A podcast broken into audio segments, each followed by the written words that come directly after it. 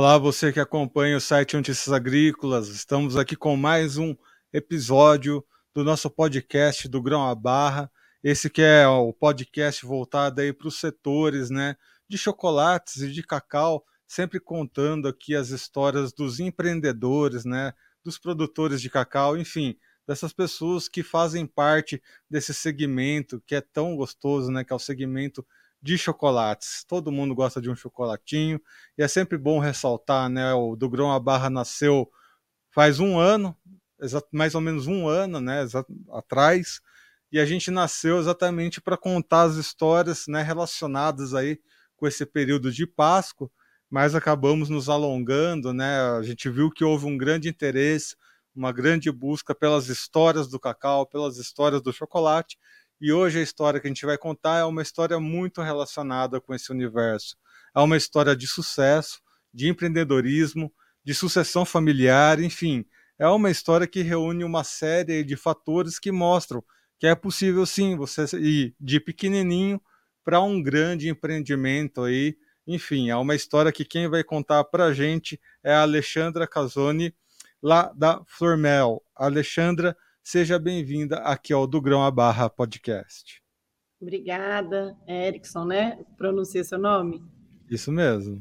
Bom, é um prazer. Obrigado pelo convite. Espero que a gente faça um bom bate-papo. Sempre muito bom falar de chocolate, falar um pouquinho da marca também, da nossa história. E estou aqui para a gente levar essa história adiante.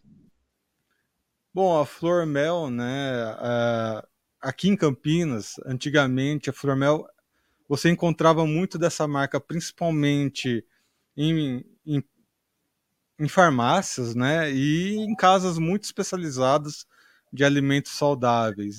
Acho que isso conta até um pouquinho sobre a história da empresa. Uh, conta então um pouquinho, né, para gente a história da Flormel. É, a empresa ela nasce há 35 anos atrás e nasce de uma necessidade de sobrevivência. Meus pais fundaram é, ela nasce de um sonho, né, de produzir aquilo que os filhos fossem consumir e, e, e sempre com viés, sempre um segmento saudável, desde quando ela nasceu. A Farmela nasce com uma característica muito de entregar produto com a verdade, produto com fruta in natura. Na época nós fazíamos, né, 35 anos atrás eu não era nem nascida, eu tenho 33, mas meus pais faziam açúcar orgânico, com malte cereal é, fazia granola. Então, nasce muito com essa história de fazer tudo muito caseirinho ali. E, e, e, aí o portfólio ele vem com uma entrega de produtos de doces típicos brasileiros. E aí o, o sortimento era muito 12 sabores, é, muito do que o brasileiro tinha como um consumo, né, na sua cultura. É, o chocolate ainda não nasceu aí, né, na Famel, na história. Assim, perdurou quase até que 2010, onde a gente tem um trabalho muito consistente é, em sobremesas. E aí, logo, eu, a minha jornada na Formel já tem 17 anos, e nesses 17 anos eu, eu, eu, brinco que são três grandes ciclos, né? O primeiro ciclo foi muito com viés técnico nessa área industrial, na área de PD e qualidade, e aí a gente começa a trazer uma história forte na parte do portfólio é, de ampliar é, o sortimento, né? Então a gente sai só da categoria de sobremesa, de doce, a gente começa a se arriscar um pouco na parte de creme de avelã, que ainda não era culturado no paladar do brasileiro. E aí logo já vem, né? Em 2012 eu me desafio a entrar no mundo do chocolate para entender, porque é muito apaixonante. Então a Formel sempre a, a, sua história, a linha de tempo da construção da história, sempre foi muito é, focada o que podemos entregar para o cliente, né? Com quais diferenciais, né? Desde saúde, muito sabor, a funcionalidade, praticidade, por isso que a gente tem um pouco aí dessa distribuição do pequeno varejo até grandes redes. É, e aí, até 2015, a gente consegue entregar, eu fecho esse primeiro ciclo meu, que é fechar, entregar é, várias, assim, eram várias categorias relevantes, né? Ou linhas de produto, né? Como linha de chocolate, linha de bombom, de creme de avelã, e assim, tudo muito com pioneirismo. Eu acho isso muito legal na Formel, assim, como isso corre no nosso sangue, tá no nosso DNA. Não por uma questão de vaidade, arrogância, de ser primeiro. Ah, não, não, é muito mais assim, o que, é, o que a gente pode entregar, surpreender o consumidor, né? Que é o nosso grande foco, que é o cliente. Então, a gente hoje tem ainda a única linha de creme de avelã, que a base é muito do cacau e pasta de avelã, né? É, com sabores zero adição de açúcares do Brasil. A gente tem uma, a, a linha mais vendida de bombom zero do Brasil, né? Segundo a, a, Close Up, que audita o canal Pharma. É, a gente tem hoje tem o maior share também, a maior participação na categoria de sobremesa zero do Brasil. Então, tudo isso foi um trabalho bem legal. E aí, dentro da história da Fermel, entra o segundo ciclo, que aí foi a distribuição, né? Então, a Fermel nasce sem muito planejamento, sem verba, não tinha assim, ah, temos 10 milhões aqui, vamos fazer o negócio acontecer. Não. Temos um sonho, temos uma necessidade de sobrevivência, vamos fazer o que a gente ama. E aí começa com os doces, logo a gente começa a trazer um olhar mais forte, porque eu sou, eu sou nutricionista e também permeei a parte de engenharia de alimentos. Então, fortalecemos o, esse mix, e aí depois, agora, a gente pode com tudo para poder levar a Fermel para o Brasil. E aí, onde a gente entra, faz um trabalho de sair somente do pequeno varejo, onde até 2012, 100% da nossa receita, do nosso faturamento era para o canal indireto que é, é, se consiste em, nos distribuidores, né? São os parceiros. E aí a gente começa um trabalho de, de, de nos aventurar, né? Então eu, eu falo que eu fui do, do, do norte a sul em quatro meses para entender, a, né, entender as redes regionais, as redes nacionais, Farma, que foi muito relevante. E esse trabalho foi muito rápido. Em três anos, a Farmel já estava presente nas principais redes nacionais, as principais regionais, nos principais farmas. E aí, 2018, né, de 2015 a 2018 foi esse trabalho forte, em foco em distribuição. Que agora a gente já, que é o meu terceiro ciclo, agora a gente já consegue começar a contar um pouco mais a nossa história, conectar mais a Famel com mais brasileiros, porque a gente tem um mix incrível, gente, com vários diferenciais, com vários, é, eu falo, com muitas entregas únicas. A gente tem já o produto, claro, que ainda muito longe, até hoje, muito longe do que a gente acha que é incrível, não, é ok, temos uma distribuição. E agora a gente começa a fazer um trabalho forte com o posicionamento da marca. E aí foi um trabalho muito, muito gratificante, porque permeou desde ressignificar o propósito, desde entender o posicionamento da marca, entender como a, o cliente via a Formel. E aí esse trabalho foi incrível. Aí vem a pandemia, que também ressignificou a gente no, no canal da comunicação, do digital como um todo. E, e, o, o, nosso momento atual, né? Então, do passado para o presente, né? Olhando a nossa linha momento atual, é muito é, esse trabalho fortalecer a, a, o posicionamento da marca. A gente tem grandes projetos esse ano, se, que consistem em três pilares. O prime, a, primeira, a primeira frente estratégica é a gerar demanda, então de que forma a gente conecta mais com os clientes. Então, tem vários projetos incríveis aí. O segundo grande projeto é inovação, então, nosso planejamento de inovação esse ano está maravilhoso, assim, inclusive muito forte em chocolate, vem coisas deliciosas, só coisa boa. E o terceiro é foco em vendas e novos canais. Nós estamos abrindo muitos outros canais que não a, a, a ainda não atuava, inclusive potencializando o digital, porque a gente quer que ele tenha uma participação cada vez maior crescendo junto com os outros também. Então, acho que um pouquinho assim da, da de como a Formel, né, como foi esses 30, foram esses 35 anos, é muito importante e relevante esses pilares, esses ciclos aí que, que eu compartilhei aqui. Muito bem. Uh, então a gente vê aí né, um crescimento gradual, porém constante, de uma empresa familiar e que agora está tomando aí novos rumos. O que eu acho interessante, né, com relação a esse ponto de vista, toda essa história que você nos contou, é exatamente isso, né? Como você posiciona uma empresa diante de tantas mudanças. A gente vê aqui, né, o nosso site ele é majoritariamente do agronegócio, né? Então, as histórias de sucessão familiar são muito ligadas, né, com relação às propriedades rurais e tudo mais. E aí, quando a gente traz uma história de sucesso, de sucessão familiar, de uma empresa que não necessariamente é do agronegócio, mas que vem, né, que tem a sua base dentro do agro. E aí, um segundo ponto interessante, né, essa questão de você vem da, da área da nutrição, né? Toda a história da, da empresa também tem pontos muito relacionados com a nutrição E o ponto que liga o agronegócio, né, a, a estrutura da história que você nos conta, é exatamente isso, né?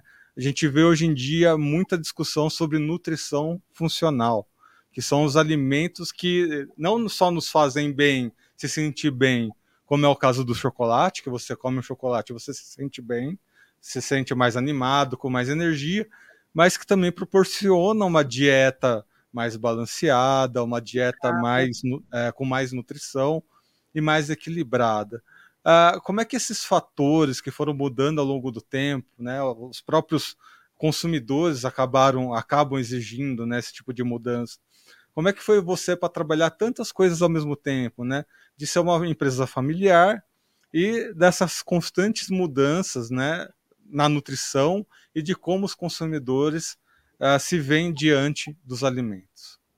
Acho uma boa pergunta. É, eu acho que o, um ponto que, que, talvez consiga traduzir essa, esse grande desafio, que de fato é real, primeiro porque você é uma pequena empresa, né, sem um orçamento, sem trabalhando sempre com o próprio caixa e a gente sempre vislumbrando entregar o melhor, então também tinha esse desafio interno mas ainda é ser uma empresa de, dentro do, do nicho, né, que é alimentos saudáveis. Então, falar de saúde com sabor, de indulgência e ter que vender de forma massiva, produto que tem um valor agregado, como que ele vai ser interpretado e é, ser, como que o consumidor vai entender isso, né?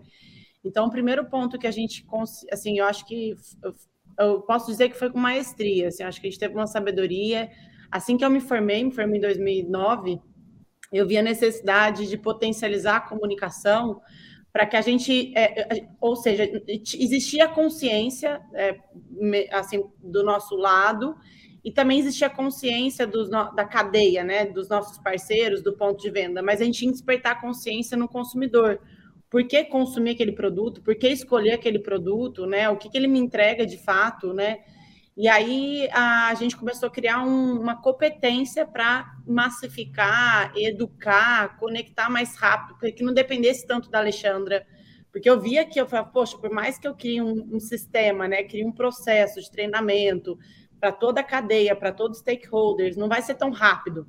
Então nasce o marketing nutricional é, exatamente em 2010 para 2011, tá? Foi um marco grande assim na nossa história um desejo muito grande meu é, de levar a informação de uma forma muito mais assertiva, é, muito mais próxima dos prescritores, dos profissionais da área da saúde, para, de novo, levar isso de uma forma mais. É, com mais propriedade e também conhecendo a marca. Então, o marketing nutricional ele vem para dar competência a, a, esse grande desafio, né? Que outras marcas, né, com produtos, alimentos convencionais, que não de fato entrega né, só a nutrição afetiva, mas que também entrega essa nutrição funcional, essa nutrição está muito no campo da saúde, é, ela não precisa de construir um time. Por exemplo, hoje eu tenho vários profissionais nutricionistas no meu time.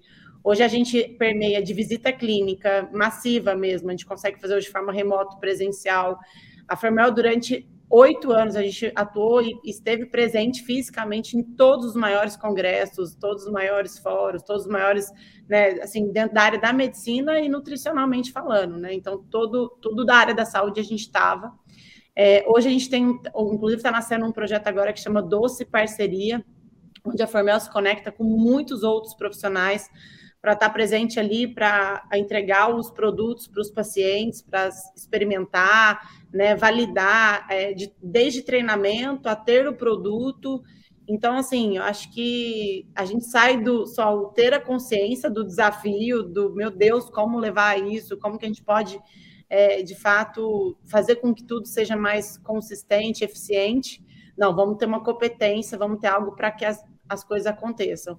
E aconteceu, tanto que cada ano o marketing nutricional evolui, cada ano o marketing nutricional ele ganha mais força e mais respaldo, tanto que em 2019, quando a gente recebe aporte capital e entra um fundo minoritário na companhia, um dos grandes projetos que eles se apaixonaram e viram como um grande diferencial é o marketing nutricional, porque está no nosso DNA e eu posso dizer assim com toda a propriedade que a Formel, se não foi a primeira, foi uma das primeiras indústrias é, marca, né, olhando a marca como um todo, a, a, trazer essa iniciativa e, e a gente aprende muito com ela, assim, é, é muito gratificante. Então, acho que um pouco a gente consegue hoje entregar a, desde conteúdo, a, o entendimento para o consumidor com a competência do marketing nutricional. E bom, e quando a gente entra nesse quesito, né, de uma empresa que está presente, né, tanto na área da saúde quanto na área de alimentos, eu imagino que há um grande desafio, uh, além dos consumidores e como eles compreendem a marca, mas também da marca se apresentar para os consumidores. Por exemplo, se você vai fazer um marketing dentro de um mercado, de um supermercado, há toda uma questão de displays que você precisa pensar, né? Quando você, como que você vai disponibilizar os produtos e tal. Se você vai para uma casa de nutrição, né, onde tem alimentos mais saudáveis, que é mais focado em nutrição, o display é completamente diferente.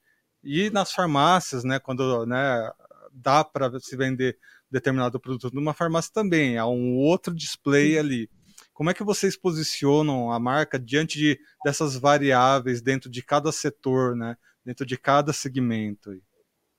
É, eu acho que assim existe uma fluência assim do negócio, né? Assim, um, um, que, que, hoje tudo vamos falar menos difícil, né? Já foi mais foi mais difícil já.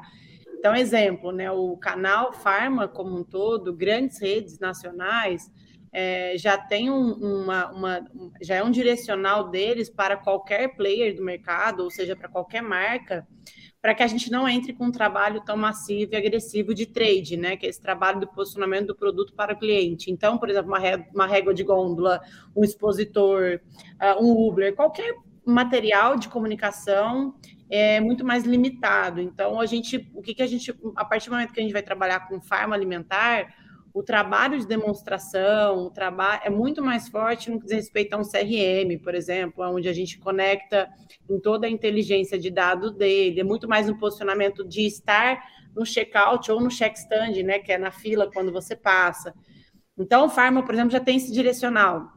Já no, no, no, canal natural, no especializado, né, que é esse canal que você, né, você mesmo citou aí no começo, que é em Campinas, onde você mais encontrava a Formel, já é um canal que permite muito mais um posicionamento do planograma como um todo, ou seja, o planograma é todas as nossas linhas, todos nosso, todo o nosso mix de produto, né? Todo, tudo que a gente tem para entregar. Aí já permite a gente trabalhar com o, o, tudo que a gente entende que o cliente vai conseguir se orientar e, e, e se ter uma experiência muito mais conduzida e, e, uma experiência legal, né? De pensar em categoria por categoria, o que, que fica em cima, no meio, no, no fim. Então já é mais fácil. Então, quando a gente pensa num projeto, exemplo, tá? Agora em abril, nós estamos lançando uma, uma categoria incrível, e é real, é verdadeiro, até inclusive na categoria, na, é no mundo de chocolate. Quando a gente pensa nessa, nesse lançamento, a gente já abre o leque para. Opa, é um produto que vai para todos os canais? Sim. Como que a gente vai posicioná-lo no farma? Como que a gente vai posicionar no natural? Como que a gente vai posicionar ele no grande rede? Então, é um SKU diferente, uma embalagem diferente, porque o, Checkout, check stand precisa de uma embalagem com uma disponibilidade de venda unitária, com máximo de um ticket médio X, e no SM já é prateleira, é gôndola, então tem que ser outro produto. Então, assim, hoje, é, de novo, é menos difícil, porque a gente já desbravou esse processo, né, da, da peculiaridade, da particularidade. O que é vivo é a inovação como o cliente quer receber, como ele quer comprar esse produto. E o digital vem para nos ajudar, né? Então, acho que é, tem sim seus desafios, tem a, a, complexidade, porque se eu tivesse só um canal, né? Ah, o B2C é nesse formato, então eu só crio um raciocínio e vou me inovar e me vou provocar ali. Para isso eu preciso de uma estrutura maior, para isso eu preciso de. Hoje eu tenho um time de trade, hoje eu tenho um time de marketing nutricional, hoje eu tenho um time, por exemplo, tem muitos promotores, né? E aí eu tenho as características por perfil de, de canal de rede. Então é isso, mas eu, eu inclusive, na, eu começo na companhia como promotora e degustadora, né, há 17 anos atrás. Então, cuidar do ponto de venda, conectar com o cliente, né, ouvir a, as necessidades dele, os desejos dele, é muito, é muito maravilhoso, porque você aprende muito e traz muito para dentro para você entregar solução, né? Então, no fim, a, a Formel ela tem que sempre pensar em solução da forma do que vender e de que forma que nós vamos vender lá na ponta, né? É, então é, é isso assim. E hoje está menos difícil também na questão do, do, da comunicação do digital, né? A gente vai testando cross, por exemplo, qual produto com qual produto, de repente o cliente gosta mais, entende e, e efetiva a compra, converte. Ou o que, que a gente pode potencializar mais como mix assertivo para entrar em tal canal, e aí depois a gente vai introduzindo outros produtos, né, para ir apresentando a marca. Então, a, o, o, mundo online, né, também tudo que a gente consegue hoje interagir, engajar com o cliente, é, nos permite a, desafiar e levar isso para o ponto físico, né? Que é muito legal também. É, esse ponto que eu queria que, eu queria chegar, né, nessa próxima pergunta, que é exatamente esse, né? A experiência, hoje a gente fala muito de experiência do usuário, principalmente na área digital, né? Na área é, física é a experiência do consumidor, né? Agora, quando a gente está em ambiente digital, é a experiência do usuário. E a gente sabe, né, quando você trabalha com, com marca, quando você trabalha num marketplace, a grande dificuldade né, que a gente viu ao longo dessa quarentena foi exatamente essa compreensão. Né? Quando a gente está no âmbito físico, tem todas essas questões né, que você comentou, de estratégia, onde é que você vai colocar os produtos, né? tem toda uma relação com o local que você está deixando, né, os produtos, tudo mais. Quando você vai para uma área digital, além de você ter essa compreensão de como colocar os produtos em uma página de internet, tem toda uma preocupação de ah, a pessoa precisa fechar o carrinho, do carrinho ela precisa fechar né, os seus dados, e aí até efetivar a compra. São ali três, quatro passos completamente digitais em que em qualquer momento ela pode simplesmente ah, desistir no meio do caminho acho que houve uma certa dificuldade das pessoas que não tinham a experiência digital de se digitalizarem nessa quarentena, de ter essa compreensão. O que, que você pode nos ensinar sobre o caminho que a Flormel tomou, até para ensinar, né? Não ensinar, mas mostrar um pouquinho o caminho das pedras de como que foi esse processo para vocês. É, eu acho que o mundo, a, a, digitalização, né, como um todo, e aí eu acho que o fim é o canal da venda, né, que é o canal online B2C. Eu acho que tem um, um, todo um início, né, e ele nos permite muito, talvez o primeiro ponto que eu tenho para provocar aqui, para a gente pensar, considerar, é a velocidade, né, o tanto que a gente precisa ter a velocidade para testar é, e o que o físico não nos permitia antes, porque para você, é, você idealizou um projeto, para você estruturar esse projeto no que diz respeito a uma comunicação, plugar no cliente, materializar lá no ponto de venda e fazer ele acontecer, tem um processo muito grande, né? O processo, a questão processual é enorme, e já no digital não. Então, poxa, eu tive uma ideia aqui. Então, o primeiro ponto é acredite e assim aposte na velocidade do, da sua intuição, da, do, do, insight de repente que você recebeu e fala meu faz sentido para o meu negócio. Por exemplo, acabei de falar de cross agora. Eu, eu falando com vocês, eu acabei de ter um insight, falei, putz, preciso de falar isso com, com o meu líder do digital. E é verdade. Então assim, um pouco sobre a velocidade que a, o digital pede se permita a, a fazer parte, né? Eu acho que é, de fazer parte no sentido assim, joga ele para fora, né? Para você não ficar muito no processo de ah, tem que planejar, não, vou fazer, vou planejar, vou pôr tal, tal, tal pessoa. Então, o primeiro ponto foi esse: a Fermel se permitiu a entrar nessa velocidade, se arriscar e acertar e errar. E é muito rápido, né? Se você errar uma comunicação, por exemplo, agora, nós estamos gerando muito conteúdo vinculando a receita e trabalhando de uma forma muito mais interativa e o engajamento melhorou. Então, nós estamos conseguindo levar a comunicação de uma forma muito mais leve, fluida e assertiva para mais pessoas. Então, antes de levar uma informação muito técnica é, sobre os diferenciais, então a gente usa adoçante hoje 100% natural, qual o benefício, etc., às vezes as pessoas é, não, não se interessavam tanto. Então, testar também é um segundo, um, uma segunda grande provocação, né, que nos permite a, a, a, a entender o que, que o nosso cliente gosta, né? Então, primeiro é atenção com a velocidade, porque precisa ter velocidade, rápido. Segundo, testar. Testa várias frentes, porque no físico você não tinha essa oportunidade de testar. Né? Você vai testar, vai você de novo desenhar, você tem que vender o projeto, a pessoa tem que comprar a ideia, e aí você vai materializar, ainda tem que entregar resultado. E aqui no digital não, né? Na, desde redes sociais, quando a gente pega em todas as redes sociais, quando a gente pega como meio, tá? Estou pensando nos canais como meio, para no fim a gente ter conversão, seja para conversão no, no, no, na loja física, seja conversão no mundo ainda na, na venda online, tá? Então acho que a, o digital ele nos permite é, velocidade, testar e um outro ponto que eu acho que é crucial é interagir com o cliente. Eu acho que esse é o ponto focal, assim. A Formel fez isso com muita sabedoria também. É, eu acho que eu entrei num processo de gestão de nova economia. No momento que entrou a pandemia, eu me, me, me obriguei a fazer isso para entender que mudança estava para vir no mundo. Então, nova economia é muito sobre empresas com viés de prosperidade, é, é ser uma empresa ética, próspera e humana, né? Então, o foco é o cliente. A, quem decide, quem compra, nós, a empresa existe para alguém, né? A pessoa que está ali. Então, o online permite você fazer uma pesquisa rápida, permite você é, perguntar o que, que ele quer. Então, assim, não é nenhuma pesquisa, é de fato, ouve ele. Então, antes era assim, fazer um brainstorm, você trazia o time todo para pensar. Tá, hoje você pode testar comunicação, você pode testar uma ideia de um projeto, de uma inovação, você pode testar um, por exemplo, um serviço, você pode validar o que você está fazendo ou não. É, então, assim, colocar o cliente no centro, a, os, a, os, canais, as redes sociais, te permite estar muito mais próximo, né? Tanto que meu time hoje, por exemplo, hoje eu consigo ter a frentes de pesquisa muito qualitativa. Então, eu consigo fazer pesquisa com profissional da área da saúde, muito mais próximo.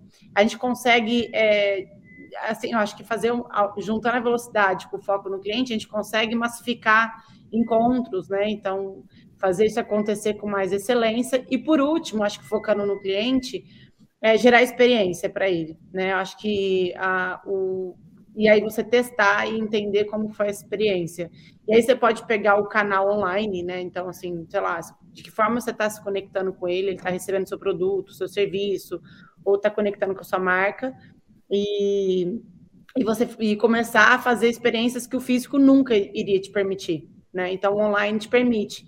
E o, um trabalho bem feito, né, desde comunicação, na mídia como um todo, um trabalho bem feito em mídia, ele vai, de fato, dar impacto no, no, no físico no online, né? É sua marca, independente, ela vai se relacionar com a sua marca. Então, acho que um pouco isso. Acho que a gente se permitiu na velocidade, acho que a gente se permitiu testar, acertar e errar, e a gente conseguiu entregar os dois, a gente errou em algumas frentes, acertamos em outras, eu acho que a gente acertou até mais. Eu acho que essa, essa, o, o, processo de conexão escuta para com o cliente, para o que de fato ele quer, o que ele gosta, é, o que, que ele pesquisa né, nas suas redes sociais, quais são as perguntas mais frequentes. Então, gera conteúdo em prol que ele precisa, entrega o produto em prol que ele está te pedindo, demandando. E isso a gente antes a gente tinha uma, eu no meu caso, né, a Framel tinha um distanciamento para ter mais presença com o cliente. E por último, acho que é essa competência de é, trazer os estímulos de experiência com toda essa, essa linha de aprendizado, que jeito que pode gerar experiência para o cliente, né? Talvez eu acho que isso, assim, acho que é, é um pouco o percurso que a gente iniciou desde o momento da pandemia e até hoje é, se provoca o tempo todo, né? E eu acho que é o marketing é tudo, né? A forma que a gente vai levar a comunicação e vai se relacionar com o cliente. É, essa questão, né? Mexer com a, uh, utilizar a digitalização vai envolver algoritmos, né? Diversos algoritmos, e a internet é muito ágil com relação a isso. Muito. Precisa sempre compreender como é que é esse movimento, né? Da, das pesquisas, das palavras-chave, enfim. Mas aí a, a, aqui a gente entra já nos nossos finalmente, porque esse movimento que você fez com a sua empresa chamou a atenção da Luiz Helena Trajano, por exemplo, né? Que é um sonho, né? Um, um pequeno empreendedor, para quem está começando, ter um aporte aí desse tamanho, como é o caso da Luiz Helena o que, que você pode ensinar, né? Porque nós temos diversos pequenos empreendedores que, a, que acompanham o podcast. E acho que todo mundo pensa, ah, de repente é um Shark Tank, né? Nadar com tubarões. Como é hum. que é essa história? Como que foi para você essa história? Ah, eu acho que, primeiro que, claro, né, a decisão da Fermel, a intenção de é, ter um, um, fundo né, estratégico e, claro, também para uma necessidade de aporte, porque até 2018 a gente sempre atuou com capital próprio, então a gente vê a necessidade para a continuidade do crescimento, para a expansão, porque a gente tinha um, um plano de negócio para um crescimento audacioso, né? Então a gente precisaria de ter um bom parceiro. Então, primeiro, acho que a escolha de ter um bom parceiro é essencial e deixar claro o que, que você quer e o que você não quer nessa parceria. E, a gente estava maduro para entender o que a gente gostaria.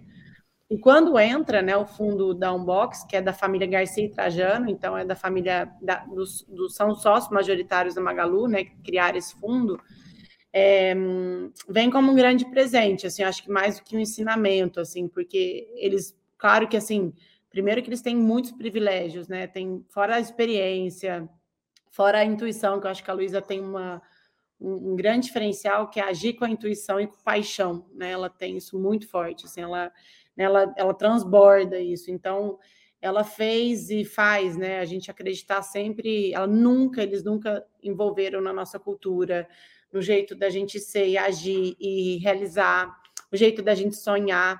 Pelo contrário, ela, ela, ela, ela, ela fomenta muito mais, acredita no que está dentro de você, acredita na sua intuição, mas claro, com disciplina, com foco, né? E, e, e, paixão pela venda, né? Porque ela fala que vender, quando você tem um, um negócio, tem um projeto, tem uma marca, é, você tem que ter a, a paixão, o tesão em fazer acontecer, né? Então, eu acho que a gente compartilha de muitos valores, a gente compartilha de, de grandes ideais, a gente acredita, eu acredito muito assim que isso corrobora muito, né, para que essa parceria seja sucesso. E eu não vejo, né, claro que é provocador, né, ter um sócio, ter uma pessoa que tem uma jornada incrível como a dela e da família, é, nos provoca, mas provoca no bom sentido, né? Porque, por exemplo, algo muito simples, assim, que, eu, que é legal, bacana compartilhar, principalmente tem vários pequenos e, e médios empreendedores aqui, é a, a questão do, da digitalização, né? Que é para muitas pessoas o digital como um todo, às vezes a gente entende que é só o fim, que é o canal online, ou que digitalização é um software, é uma, uma plataforma, é um, sei lá. E não, é a forma de comunicar, é a velocidade, é o simplificar. Então, acho que isso foi muito bom, porque a Flamel nasceu do offline, nasceu né, do trabalho físico, nasceu para o varejo, e, e só é, né, com, com um core ali de ser indústria. Então, vem eles provocando, falando, meu, vai rápido, e quantas pessoas a gente pode conectar, falar.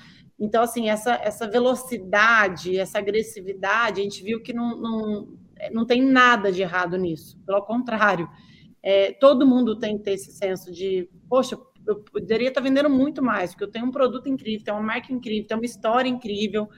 O que está fazendo eu não vender? O que está fazendo eu não andar para frente? O que está fazendo eu não me desafiar? É dinheiro? É, é, é, amadurecer, estruturar um plano, enfim.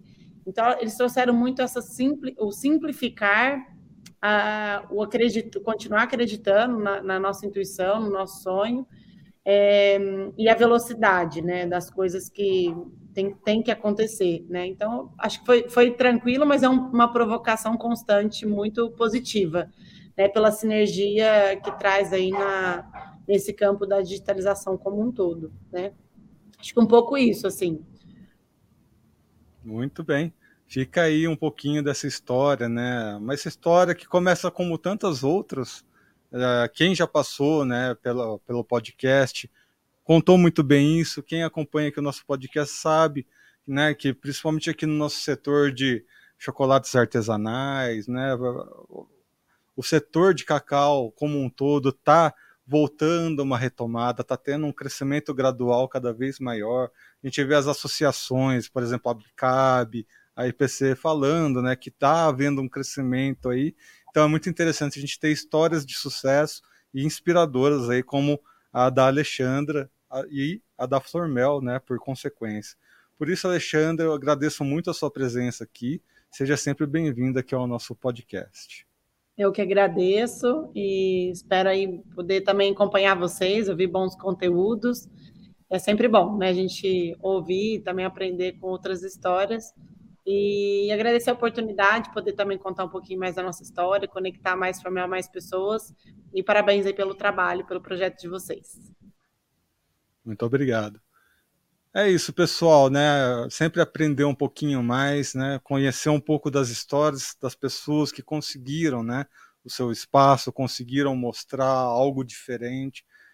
É sempre interessante a gente trazer aqui essas histórias de sucesso aqui dentro do podcast, exatamente para mostrar. A gente está num momento de retomada da economia, a gente está num momento em que novas ideias vão trazer, com certeza, né? Cada vez mais inspiração, mais sucesso, enfim.